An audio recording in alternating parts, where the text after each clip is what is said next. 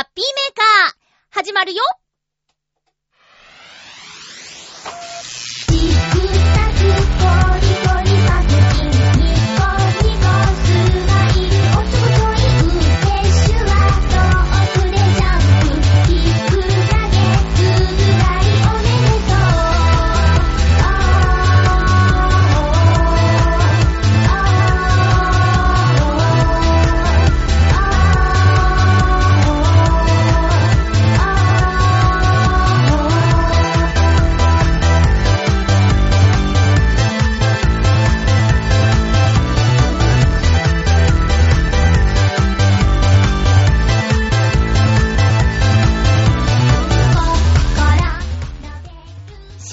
1日、まゆっちょのハッピーメーカー。この番組は、ハッピーな時間を一緒に過ごしましょうというコンセプトのもと、ちょあへよ .com のサポートでお届けしております。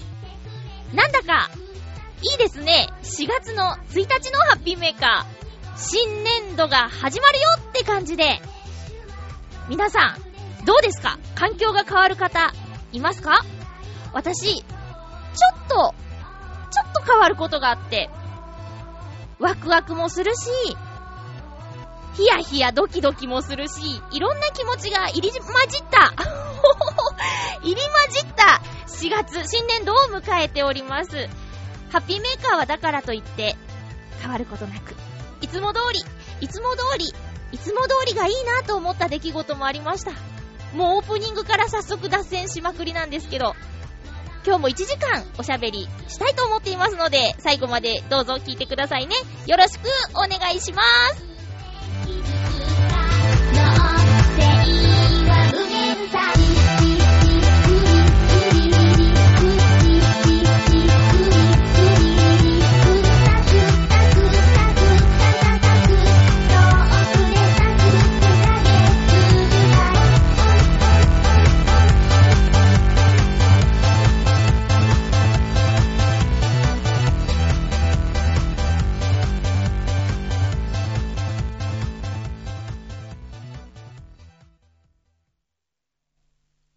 まして、ハッピーまゆちょこと、あませまゆです。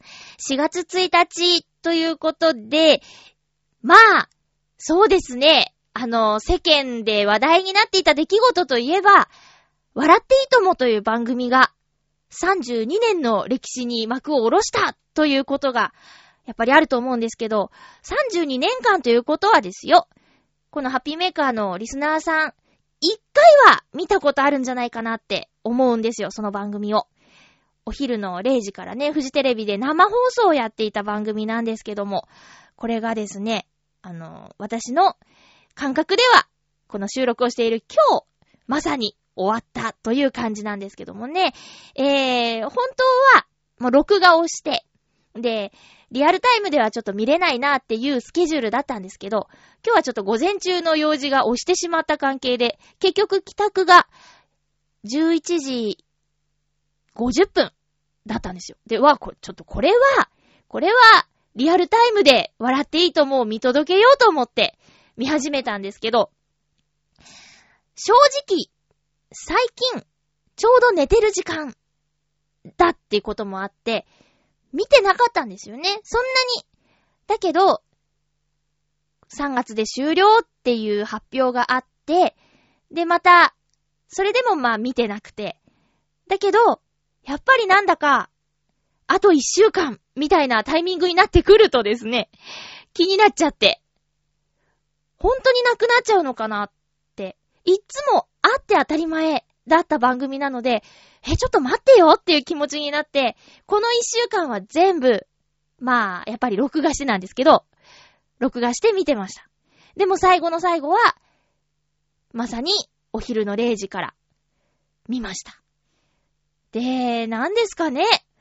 まあ私が多分3歳、3歳、2歳、3歳、4歳ぐらいあたりから始まってる番組なんですよ。スタートがね、1982年ということで、リスナーさんの中にはもしかしたら、生まれてないっていう方もね、大勢いると思うんです。まあ、弟が生まれた年か。ですね。なんで、弟と笑っていいともは同い年だってことなんですけどね。なので、私の笑っていいともの思い出は、やっぱりあの、幼い頃、必ず見てたとか？うん。幼稚園の時かな？うーん、それ、それより前なのか、とにかく、笑っていいと思ってオープニングで、ウキウキウォッチングっていう歌をタモリさんが歌うんだけど、その歌が終わ、歌い終わるまでに帰ってくることがお昼の門限だったんですよ。うん。だから、友達の家にいて、まあ、近所ですよ。友達の家にいて、お昼休みはって聞こえたら、ダッシュで帰るんですよ。そんなに離れてない、あの、当時のね、仲良くしてたお友達がいるんですけど、その子のお家にいて、ちょうどそれでね、ダラッタッタッターでね、帰ってこれるっていう時間なんですよ。で、それがすごく覚えてる。一番私の笑っていいともの古い思い出といえば、それですね。うん、タラッタッタッタでね、までに帰らないとダメだっていうね、えー、のがありました。あとは、金曜日にさんまさんが出てくるのが楽しみだったこととか、えーと、ね、デッパーっていうのがさ、あの、ネタというかまあ、いじられるポイントだったでしょ？で、よくこう、おしゃべりが、勢いがあるから、唾が飛ぶって。で、それをお客さんが一時、先頭のお客さんが、ビニールをみんなでバーって持ち上げるっていうネタがあったんですよ。それとかね、すごくよく覚えてる。うん。なので、もう、やっぱ今日見てて、ああ、本当に終わっちゃうんだっていう気持ちでオープニングは見てたんだけど、中は、ほとんどもいつもの、今まで通りの、笑っていいと思う。企画はね、そりゃ、最後よーっていう感じはあったけど、でもタモリさんのテンションとか、そういうのはもう、いつもと一緒。で、あげくの果てにというか、あの、最後。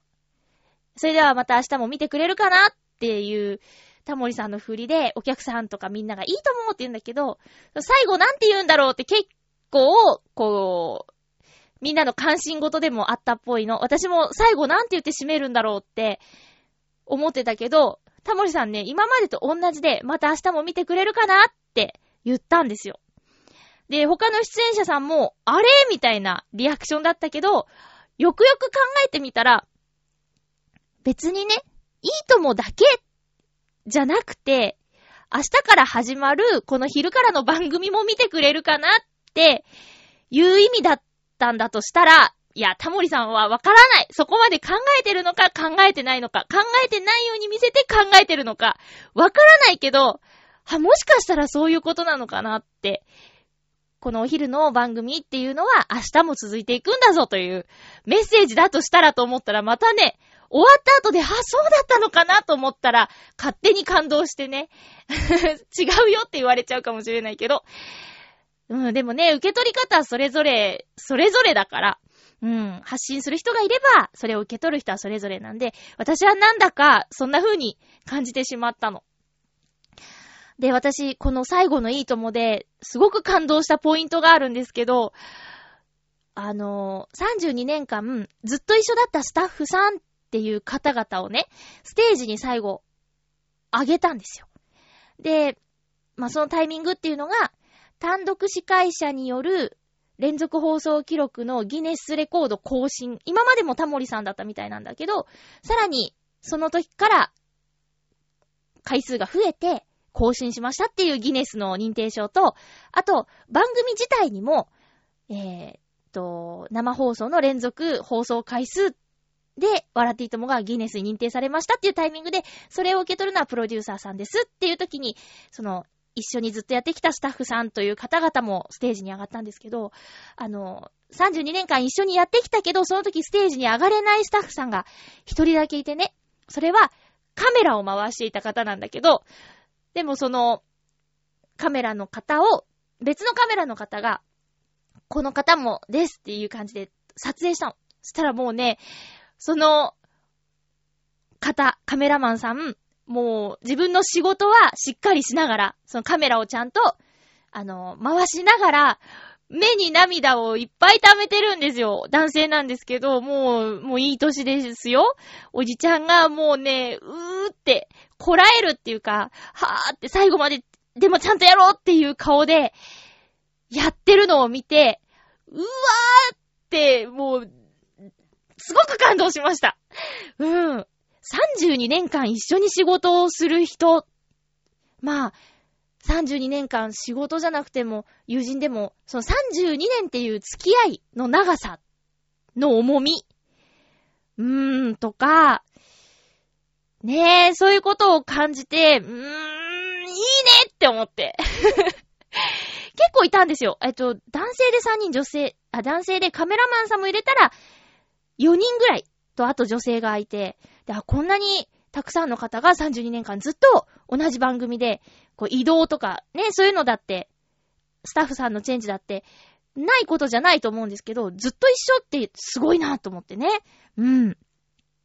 笑っていいともでこんなに語る日が来るとは思わなかったです。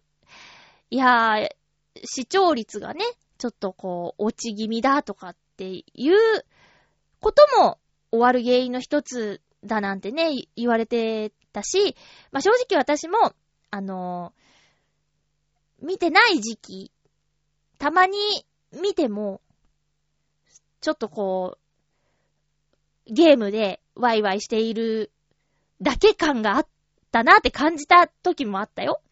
だけどや、その、そこにあることが当たり前だったものがなくなるっていうことが、こんなにもぽっかりするのかと思いました。ねえ。それは多分、まあ、今いくつかっていうことにもよると思うんですけど、その番組をどんな風に見てたかとかね、あの、風邪ひいて休んだ時とか、お母さんもパートでいなくって、いいとも見ちゃおうとかね、ちょっと特別な感じ増刊号ではカットされてる部分までしっかり1時間見るみたいな。その時たまたまゲストがよく知らない人だったら、あれ？とか。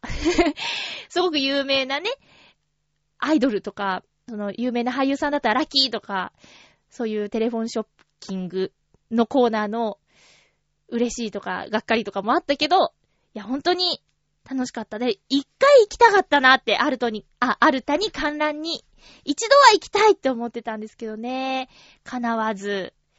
ねでもこんなね、見てる人が、見てる私が、こんな気持ちになってんだから、出演者の方とか、それこそ、スタッフさん、32年間ずっと、担当、関わっていたスタッフさんや、もちろん、タモリさんだって、どんな気持ちになるのかなって思いましたよ。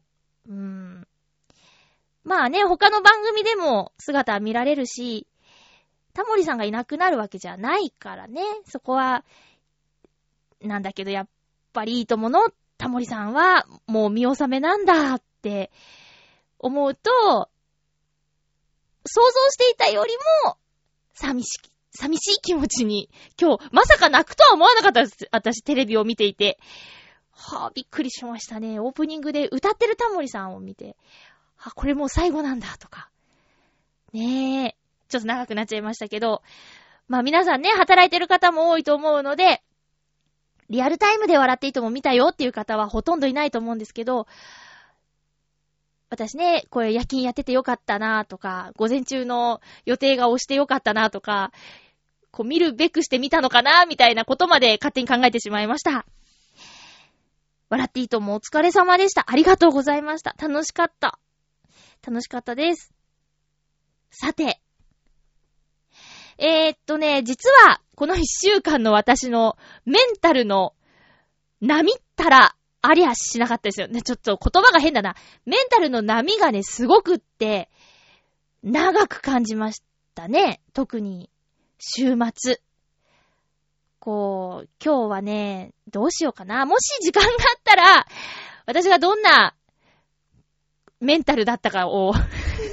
でもこれね、あんまり楽しい話ではないんだけど、もしかしたら同じような経験をしたことがある人とか、これからそういうことがあった時とか、現在進行形でなんだかちょっともやっとしている人がいたら、あー、あのね、ラ、ラジオで、ペラペラ自分のことを喋ってるまゆっちょも、悩みがあるんだなとか あと、そういう、そういう波もあるんだな、みたいなことを分かって、安心してもらえるかもしれないという理由で、ちょっと話したい気もするんですけど、うーん。まあでも今はね、吹っ切れたっていうか、納得というか、しょうがないかっていう気持ちと、これ今話す流れかないや、やめとこうか。気づけた、ハッピーもあった。から、今はね、そんな凹んでないの。だから、その真っ最中は、うわ、ラジオやばいって思うぐらいに、ぐちゃぐちゃだった心境だったんですよ、この週末。なんですけどね、まあ今は、もうほんと、ラジオってさ、あの、素が出る、素が出るって、私も聞いてて思うし、やってても思うし、素が出るって思ってて、で、うーん、もうちょっとこう隠した方がいいよっていうぐらいに、私は本名なのに 結構喋っちゃうんですよね。喋、喋っちゃうんですよ。だから、今回の、ちょっと、凹んでしまったり、考えたりしてしまった出来事も、このラジオに、ちょっと、影響があるかなって思ってたんだけど、とりあえずは、オープニングで笑っていいともの話ができるぐらいに、あとは、もやもやして、上の空って感じでもなく、今なら冷静に、こんなことがあったよって話せるぐらいには、なってます。なってる？した。うーん、大丈夫です。そう。えー、じゃあ、うんと、一つ、そうですね。ライブに行ってきた話をしましょうか。えっ、ー、と、チョアヘオパーソナリティでもあり、ぐるっと浦安という、ジェイコムが中心の浦安を紹介する番組の MC をされている洋一郎さんのライブに行ってきました。浦安のイベントで歌う洋一郎さんは、まあ、ここ最近も何度か拝見してるんですけど、ライブハウスでしっかり持ち時間30分かなで歌う洋一郎さんは久しぶりに見ましたよ。この日ね、ふらっと、あ、そういえば今日、洋一郎さん、ライブやるって言ってたなって。その前に一つ用事、用事、うーん、用事を済ませて、で、その後、ああ、そうだ、ちょうどいいぞと思って、秋葉原にある、マーズドレスホールというところに行ってきました。秋葉原のヨドバシカメラという電気屋さんから、がある改札から、だいたい30秒ぐらい行ったところの地下にあるところなんですけど、そこに行ってきました。そしたらね、あのー、顔なじみの方が結構いらしてて、あと番組をぐるっとレースを見てくださってる方とかがいらっしゃってて、あ、まゆっちょさんって、あの、女性の方に声をかけてもらってね、うん、ちょっと嬉しかったです。まあ、なんで顔知られてるのかというと、まあ、いろいろあるんですよ。その、たまにテレビに顔が、ね、出てしまったり、出してしまったりとか、あとイベントとかで、浦安のイベントとかでもお会いしてたんで、顔を覚えてくださってたんですね。うん。とか、あとは、浦安で、こう、可愛い娘さんがいて、そのパパさんとか、ともちょっとお話ししてて、その方ともライブハウスで会えたり、あとね、そう、八方美人のめぐみさんとも、このライブ会場でばったり会って、あれつって、めぐみさん、会えたねーなんつって、そうそう、それでそんなライブだったんですけど、あの、今回、えー、新曲2曲発表ということでね、この中の、君の心と鍵とペンという新曲を歌う前の洋一郎さんは、この曲を聴いたら、ちょっと暗い気持ちになっちゃうけど、それはすいませんねって言って歌い始めて。でも私は、まあ、明るい、元気な曲ではないけど、バラード、切ないバラードとしてすごくいいと思いました。あともう一曲、桜という曲。この曲については、前回か前々回かも、あの、洋一郎さんの新曲が良かったっていう話をしたと思ったんですけど、ここで聞いたまた桜もいいなと思いました。ご本人がね、あの、ちょっと声がかすれるかもしれないっておっしゃってたんですけど、そこがまた、かすれた声ってなんかセクシーだし、素敵だなって。やっぱりね、桜はね、聞くタイミングもとてもよく、ちょうど桜の季節で、こちらも切なあったかい。あ、そう、やっぱりこの番組で喋ったな。切なあったかい曲でした。なので、両、両方とも新曲、素敵でしたよ。またどこかのイベントで聴けるといいですね。めぐみさんと私と言ってたのは、この桜は、次の春までに、こう、音源化してもらいたいぐらいいいねって言いながら帰ったんですよ。ということで、チョアヘヨパーソナリティさん、あのー、ライブとか、イベント、あとお芝居とか、いろいろと出演されているので、イベントページに載っているものもあれば、載っていないものもあるかもしれないので、各パーソナリティさんの、えー、サイト、ブログなどをチェックしてみてくださいね。もちろん今週木曜日4月3日はゆっこちゃんの出演する、えー、ライブに行くでしょ？皆さん。私も行くよ。ワイズというユニットにゆっこちゃんは出演しているそうなので、あ、参加しているそうなので、ぜひぜひ見に行ってくださいね。詳細はゆっこちゃんのブログに書いてあるので、予約が必要なのかな？なので、予約して、ぜひ行ってみてくださいね。コーナー行きます。ハッピートークハッピートーク、今日のテーマは、春といえば〇〇です。春といえば何でしょうか？皆さんお便りありがとう紹介していきましょう。ハッピーネーム。ちょい待って。ハッピーネーム。ハッピーネームちょい待ってさんじゃないですよ。ちょい待ってさんっていいな。私他の番組で使おうかな。えー、っと。フクロウのキスさん、ありがとうございます。まゆちょさん皆様、ハッピー、ハッピー？今回のテーマ、春といえばについて。私の場合は、花見でしょうか私の学生時代から所属している研究会は、一番新人の学生が花見の会の幹事をするという習慣がありました。この研究会を主催されている先生が、私が一番下っ端の時に定年を迎えられた結果、私を含めた3人が10年以上漢字を続けています。おぉ へえ、ずっと漢字今年も変わらずに漢字のお仕事があります。とはいえ、この回での飲みながらの議論は最高に楽しいので、今から楽しみにしています。いいですね。それから、一昨年前まで毎年エイプリルフールには、友人たちに何かしらの、何らかの嘘にまつわるメールを送り続けていました。一つ失敗したのは、海外にいる友人宛にもメールを出したのですが、時差の関係で日付が変わる前にメールが届いてしまいまして、まだ4月1日ではないこの嘘つきめというメールが来たことがありました。笑い。ユーモアがあるね。日本時間では4月1日午前だったのですが、この嘘が、め、この嘘がルールにごめん、ちょっと、自信がない。こないだも漢字間違えちゃったかな。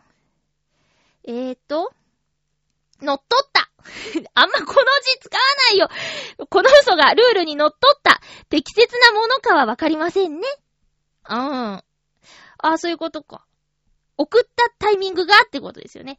えー、果たして嘘をついていい時間の範囲は送り手基準なのか、受け手基準なのか、どこまでどこまでなのか疑問です。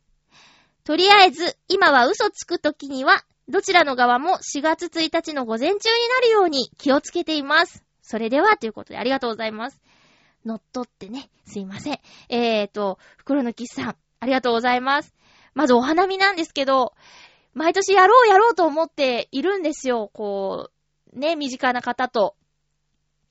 で、あ、そう、イタジェラでヨシオンさんがお花見したことないって言ってたけど、したやん、ヨシオンさん。浦安の公園で、私とヨシオンさんともう一人、三人でシート引いて、で、ヨシオンさんに東京駅で美味しそうなお弁当を買ってきてもらって、桜の木の下でお弁当を食べたやないですか。あれお花見に入んないのかなちょっと悲しかったぜ。で、あー、花見の会、漢字。場所取りとかしっかりするやつですかね。それとも穴場スポット的なものがあって、行けば座れる感じなのかな。ねえ。場所取り舞台になったことあります。もう10年間ずっととかじゃないけど、2年連続ぐらいかな。ただ、一番乗りじゃなくて、一番に行ってる子のところへ、そう、みんなの集合時間より前に、応援に行くっていう感じのね。まだね、朝は寒いのよ、じっとしてると、その時とかは。だから、ね、防寒対策とかして、ずっとその時流行ってた大富豪とかしてトランプゲームね、やってたんですけど、えー、まあ楽しいよね。で、続々とみんなが集まってきて、だんだん賑やかになってきて、差し入れが増えてって、みたいなお花見だったよ。ね。エイプリルフールの話は、まあ、私が思うことは、受け手が、受け手が何時かじゃないかな。びっくりしちゃうじゃんで、か、書き手はさ、別にもうそのエイプリルフールのために作ってる嘘だから、受け手じゃないかな。と私は思う。私は思う。正式なルールはわからんけど。えー、ということでした。どうもありがとうございます。もう、もうやらないの？あ、まだや、やるのかな？そう、毎年ね、ちょっと凝った嘘をやるって言ってたよね。うん。袋のキスさんどうもありがとうございました。続きまして、えー、っと、えー、っと、ハッピーネーム、コージーアットワークさん、ありがとうございます。まゆちょハッピー、ハッピー？春といえば、春野菜ですよね。うん。新じゃがも出るし、空豆、キャベツに新玉ねぎ、タケノコにフキ、柔らかくて美味しい野菜が出揃ってきます。春野菜の苦味成分である植物性アルカロイドには、冬の間に溜め込まれた老廃物を体外に出す毒、解毒や新陳代謝を促進する作用があると言われています。春物のキャベツや玉ねぎは生でも美味しく食べられるので、音楽活動も再開することだし、春野菜でデトックスして頑張ってください。では、ということです。ありがとうございます。知らなかった。だから旬のものを食べよう、季節のものを食べようって言うんですね。自然に、そういった解毒する、解毒の作用のある成分が、春野菜には入ってるっていうのがすごいよね。旬のもの。そうか、今すごく納得したよ。なるほど。新じゃが、苦い？空豆、キャベツ、新玉ねぎ。吹きとかはね、なんか苦味あるのかなって。タケノコもアクを取らなきゃ、みたいな、そのアクがちょっと苦いのかな。いやいや、なんか面白いですね。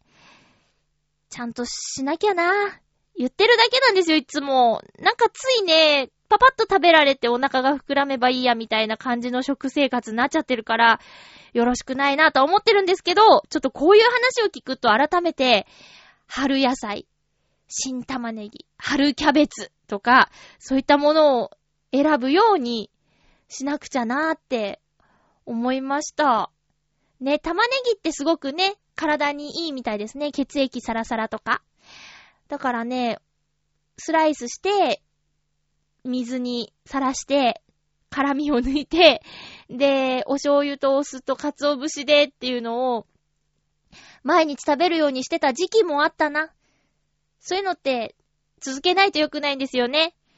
コージアットワークさん、ありがとうございます。お料理またしてるんですか？春野菜ではどんなもの作りますか？簡単レシピがあったら教えてくださいね。簡単っていうのがポイントですよ。よろしくお願いいたします。続きまして、えー、っと、テーマにいただいているのは、うん。ハッピーネームティミーさん、ありがとうございます。まゆちょさん皆さん、ハッピー、ハッピー、おありがとうございます。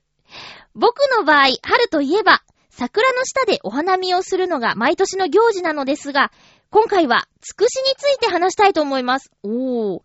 浦安市に越してきて初めての春を迎えた時のことなのですが、ふと思い立って友人にこんなことを聞いたんです。最近つくし見た？僕の地元では、この時期、少し外を歩けば、至るところでつくしが見られます。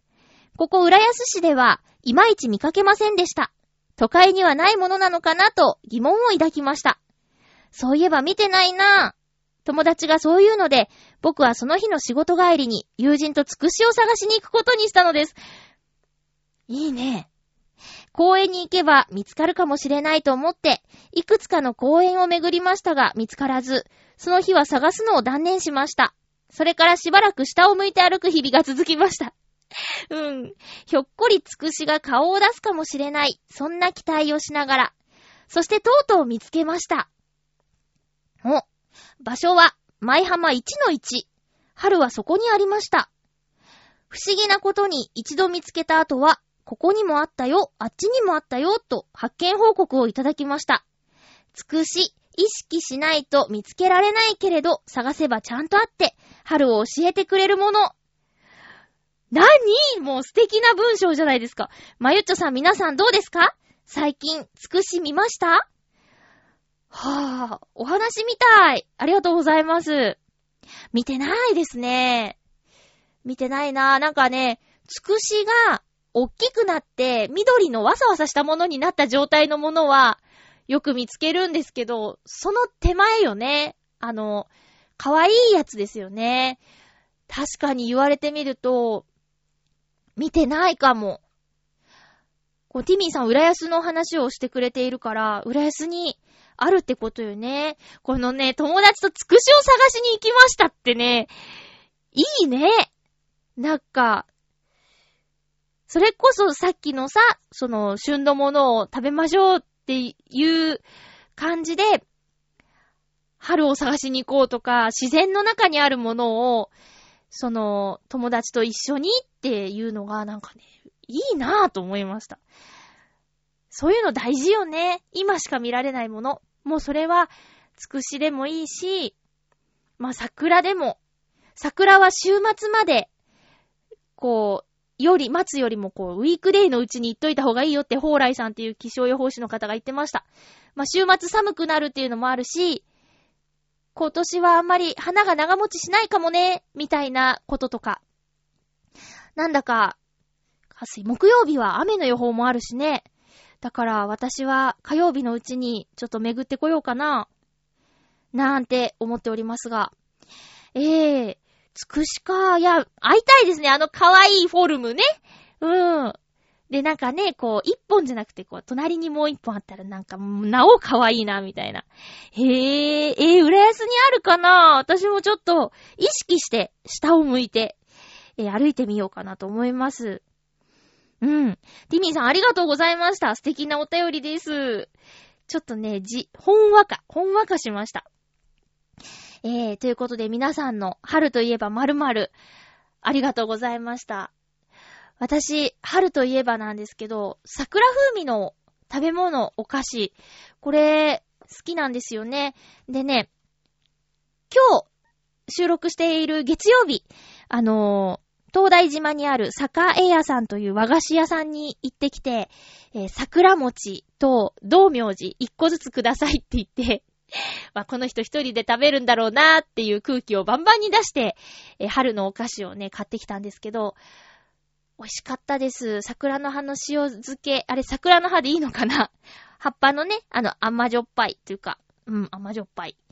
葉っぱもね、一緒に食べるんですけど、いいなぁと思って。本当はね、これを持って桜の木の下で食べたら、もっと素敵なんだろうなぁと思ったけど、なんか贅沢な気持ちになりました。ただあの、スターバックスの、えー、スターバックスコーヒーの桜ラテは、いつかいつかと思ってたら、売り切れましたっていうことを言われてしまって、あ、そうかって。あまりね、後々にしたら、なくなってしまうんだなっていうことを感じました。あとはね、えっ、ー、と、豆乳飲料桜っていうのも飲みましたね。えー、あれは、本当に、風味が良かったです。豆乳飲料は大体裏切らないですね。桜の風味のお菓子。結構あるんでね。あとケーキ。最近弟の誕生日だったんですけど、その時に弟が、に会いに行って、ケーキを持ってたんですよ。で、ホールケーキはちょっとなぁと思ったんで、私と弟とおばの3人分のカットケーキをね、えー、買っていったんですけど、その中の一つに桜のケーキっていうのを入れましてね。うん。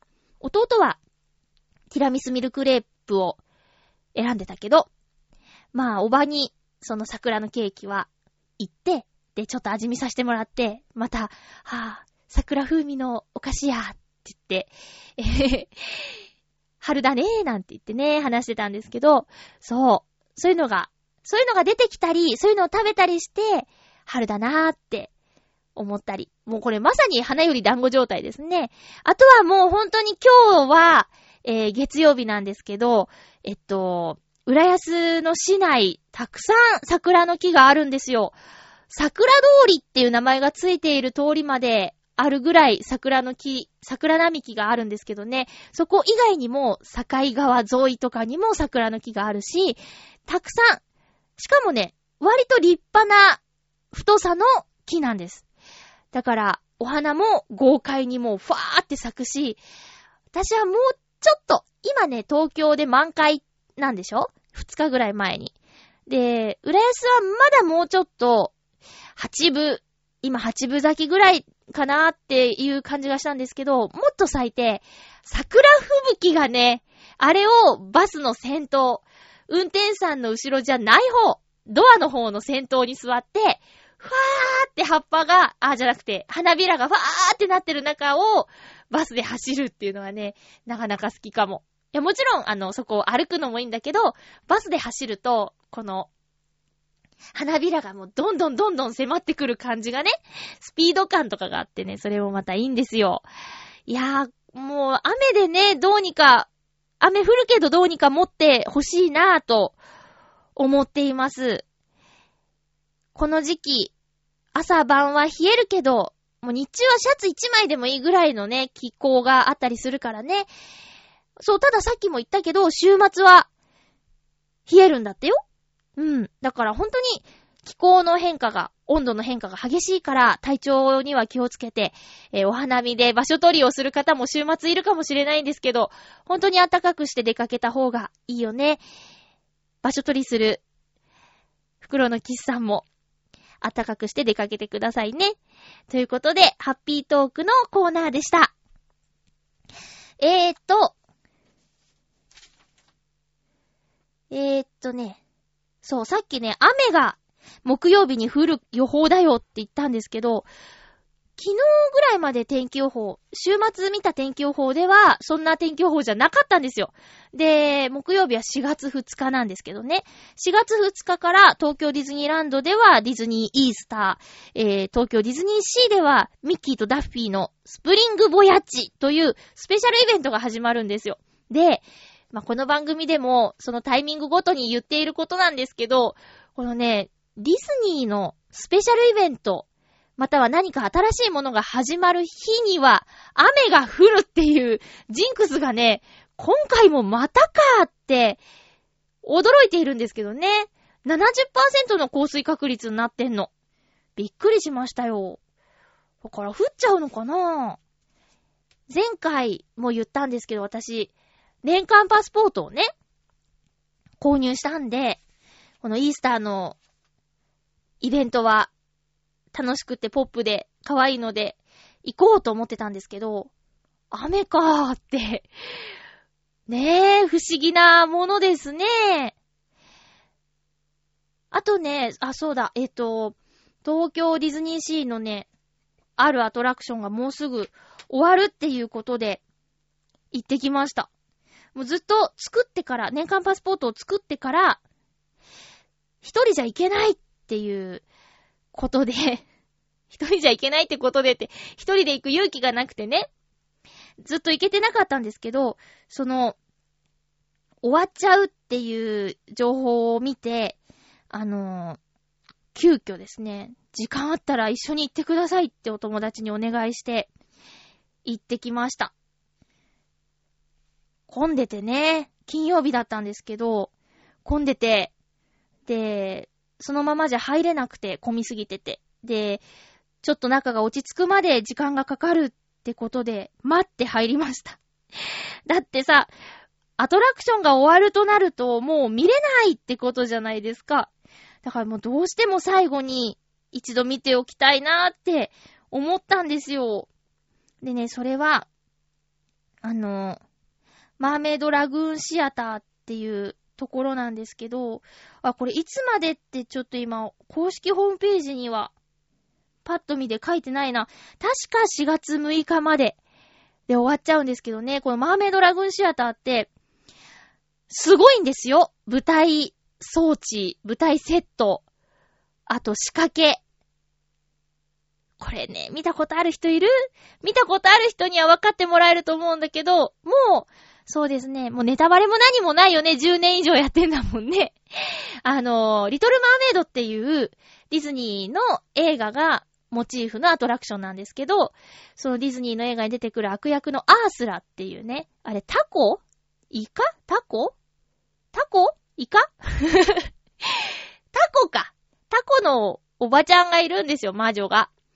で、そのキャラクターが、その小中に登場するんですけど、でっかくて、だいたい初めて見た子は、ギヤーって言って、怖いって泣くか、お母さんにギューってしがみついたり、まあ、見ないようにするぐらい怖いの。大人が見ても、すごいなっていうぐらいの迫力があって、これね、まあ、遊びに行った人がね、こんなだよって言って紹介している映像とかがもしかしたら、ネット上にはあるかもしれないし、あ、公式ホームページにも動画があるのですよ。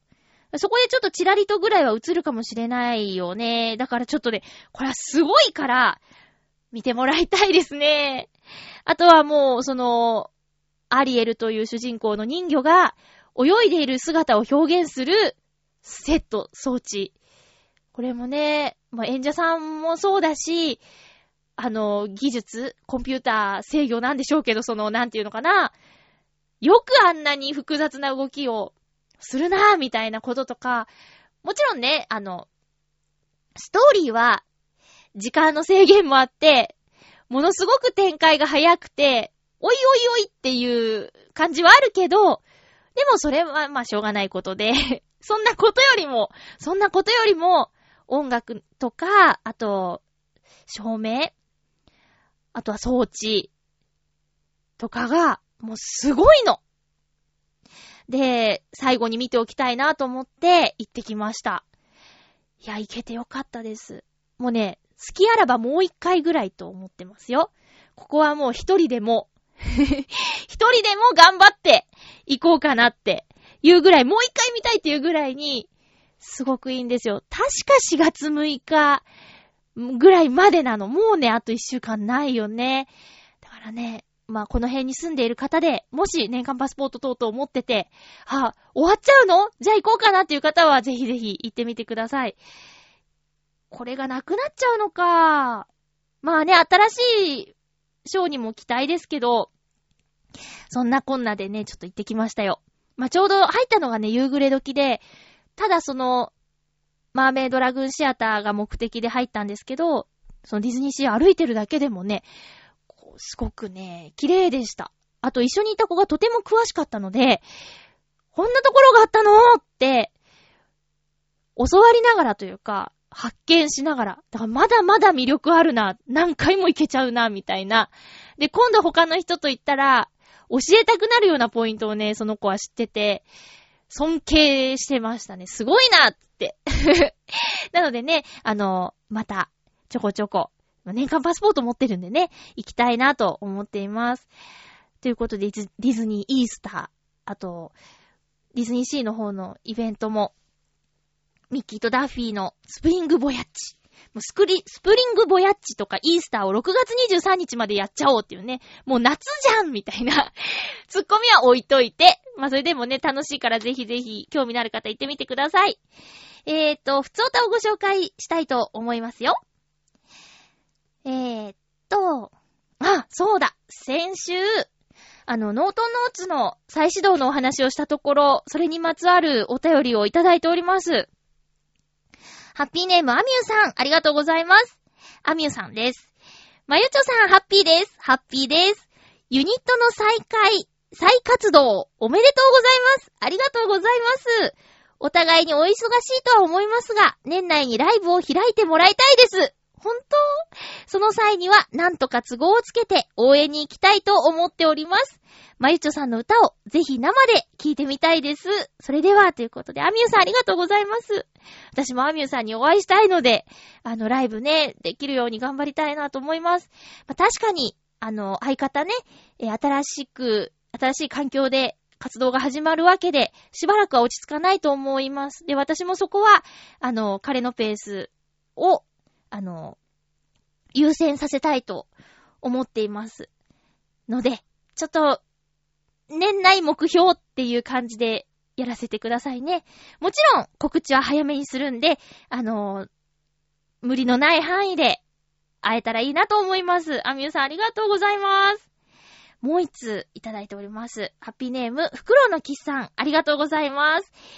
まゆちょさん、ハッピーノートンノーツ、再始動ですか最後のライブから随分時間が経った気がしますが、またライブで歌を聴かせていただけることを楽しみにしています。無理しない範囲で頑張ってくださいね。それでは、ということでありがとうございます。そうです。そうです。4年ですね。2009年末までなんで、10、11、12、13、丸4年、4年、まあ、5年ぶりぐらいになっちゃう？いや、そんな、そんな、まあ、何月にできるかわかんないけど、それによっては、えー、4年半とか、4年半とか えー、5年ぶりぐらい近くになるかもしれないですよね。そうなんですよ。あの、先週の放送から、あの後も、りょうたくんって、相方ね、相方のりょうたくんと、メールでなんですけど、えっと、どうやって行こうかと、会議を 打ち合わせをしてるんですよ。だからね、まあ、りょうたくんが連絡をくれるし、私もしたいから返信するし、そんなこんなで、なかなかね、いい感じに意思疎通ができていると感じておりますが、そんな中で、まあ、ライブもしたいけど、今までの作品たちを、えー、綺麗な形で残したいねとも話していて、まあ、具体的にはまだ全然なんですけど、いずれ、その、綺麗な形で、えー、以前のね、頑張れハッピーメーカーっていう CD あるんですけど、あ、皆さん、ノートンノーツの CD、あの、ありますんで、えっ、ー、と、まだありますんで、もし欲しい方はメールくださいね。えー、まだあの、そうですね、チョアヘヨの、え、通販サイト、通販ページには、あのー、載せてないんですよ。ノートノーツが活動してなかったから、ノートノーツ名義での商品はそこに載せるのはいかがなもんかと、私が躊躇していたので、えー、備考欄かなんかがもしあったとしたら、まゆちょのノートノーツの CD が欲しいですって一言書いていただければ、あのなんとかします。1000円です。1000円です。はい。1000円に、あの、サイトの送料とか、入れて考えてみてください。もし欲しいという方がいたら、ノートノーツのハッピーメーカー頑張れという CD は存在します。あのね、この曲を作ってくれたの、オケを作ってくれたのは、梅太郎スという私の、えー、ソロの方の音楽を担当してくださった方なんですよ。だから、作曲、伊藤良太、えー、編曲、梅太郎スって感じなんですけど、今度は、あの、編曲も作曲をした良太くんが担当するということで、え、今までのバージョンとは違う頑張れハッピーメーカーも、きっと作ると思います。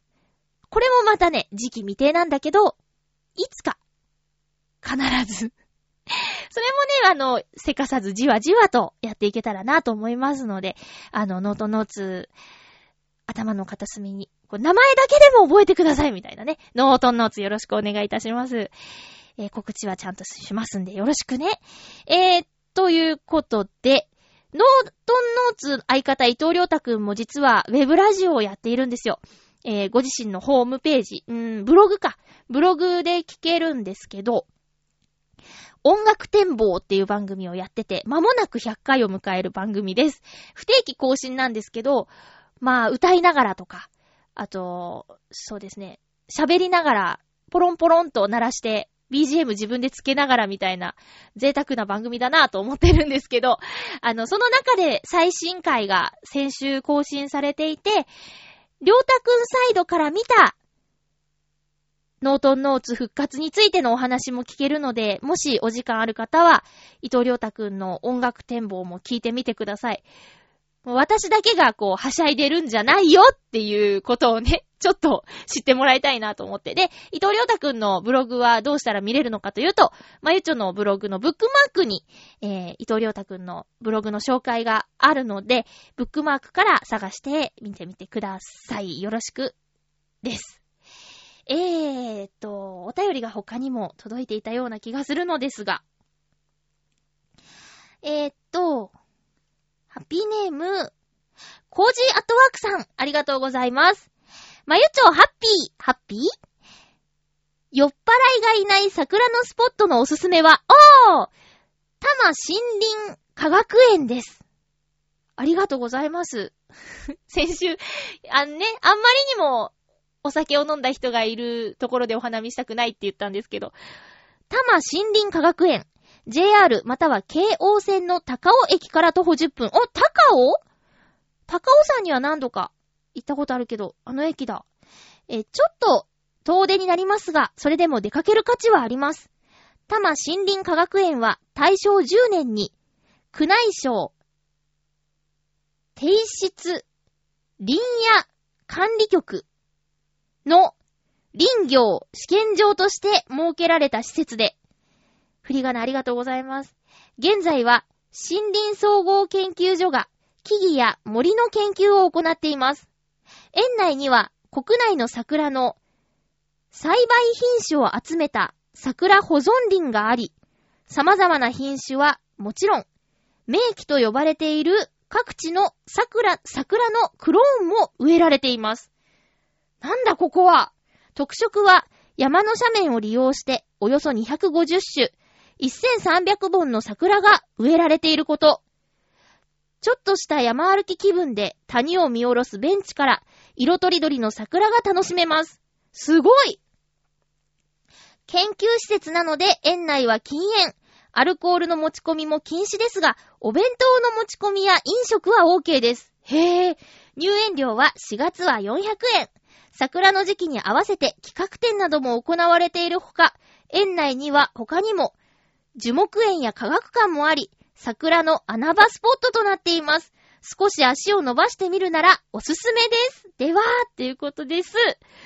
すごい高尾か。いや、行けない距離じゃないですね。明日行っちゃおっかな。だって2日雨だしね。明日って1日ね、今日ね。ねえ、雨で散っちゃうかもしれないじゃない。あ、でも高尾はちょっと寒いのかな？都内より。まだ咲いてないかな？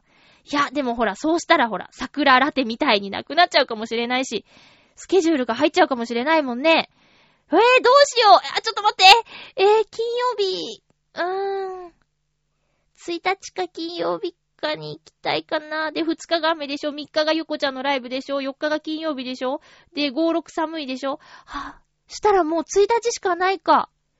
金曜日どうなるかわかんないもんな。金曜日、なんかあったっけかなすごいプライベートなことをつぶやいていますけども。あやばいああ、そうか、今日ちょっと喋りたかったけど、もう来週には何があったのか忘れちゃってるかもね、オープニングでちょっと言ってたこと。とにかく、何でしたっけ？多摩森林科学園。行きたい。お弁当食べたい。でも一人じゃ行きたくないよ。誰かいないかないやいや、どうしましょう。でも一人でも行った方がいいね。今回一人で行って、来年誰かと行けばいいのか。そうね。行かないで後悔しそうだな、ここね。いや、ありがとうございます。コージアットワークさんありがとうございます。ちょっと後でツイッターで聞くかもしれない。収録後にね。どんな感じか。まあ、サイトに書いてあるかも。今のね、あの、開花状況。じゃ、自分で調べろってことかもしれないよね。いやいやいや、ありがとうございます。すごいいいね。多摩森林科学園、もし興味のある方は皆さんもぜひ行ってみてくださいね。やだ、ちょっと、どうしよう。喋れないじゃん。喋れないけど、喋りたかったな。でも、時間は守るのがハピメの、ね、いいとこ。いいとこなのかな。えーと、次回はですね、えー、4月8日の放送で、4月6日の収録の予定です。テーマは、これは必要お弁当のおかずということにしてみました。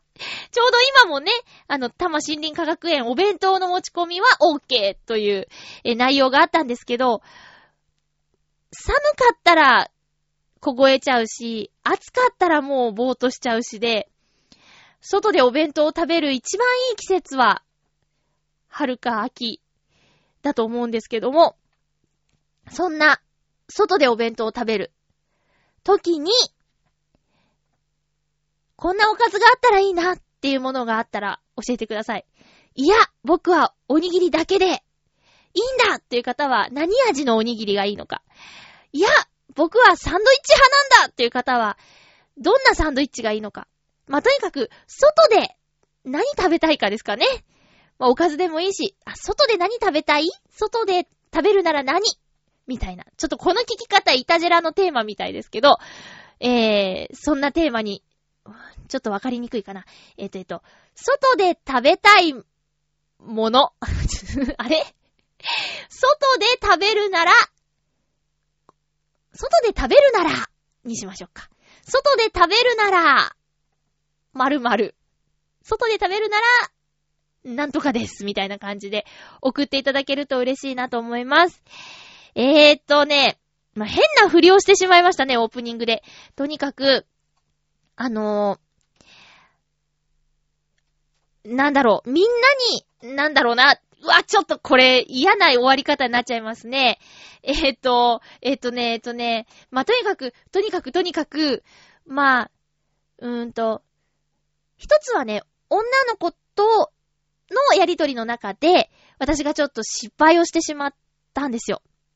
で、もう一つは、男の子とのやりとりの中で、ちょっとまあ、失敗なのか、誤解みたいなことがあって、その二つが同時期にやってきて、私はちょっと心が、あの、ぐちゃらっとなってたんですよ。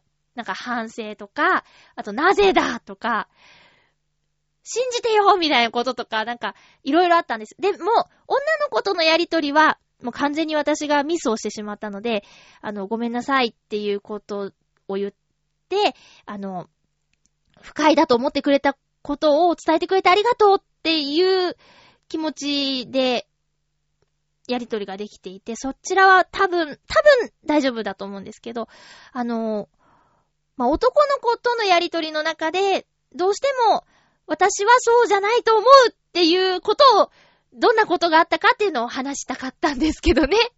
でも、結局その何があったかっていうことを、あの、周りの話を聞いてくれる方にしたところ、あの、なんだろう。大丈夫とか、私に共感してくれる人もいて、まあ、みんなに受け入れてもらうことは不可能だとか、考え方が一緒なんてことはないんだな、みたいなことをね、もし来週覚えてたら、話させて。これは、そうですね。ちょっと難しいけどね、覚えてたらね。えー、ということで、今日も1時間、ありがとうございました。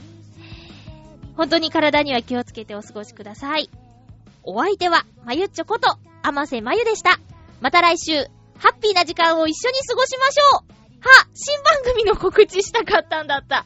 えっ、ー、とね、コミタンという番組は終わってしまったんですけど、同じコミタンと同じ放送エリア JCN の方で、えタウンウォッチングという新番組が始まります。このタウンウォッチングという番組で、私、ナレーターとして参加させていただいております。MC は神田キラリさんという、講談師の方で、コミタンの時と同じ方です。えー、もし放送エリア該当する方は、ぜひぜひ見てみてください。ブログの方にも宣伝が来たいと思います。タンウォッチングじゃなくて、ハッピーメーカーでした。バイバイ。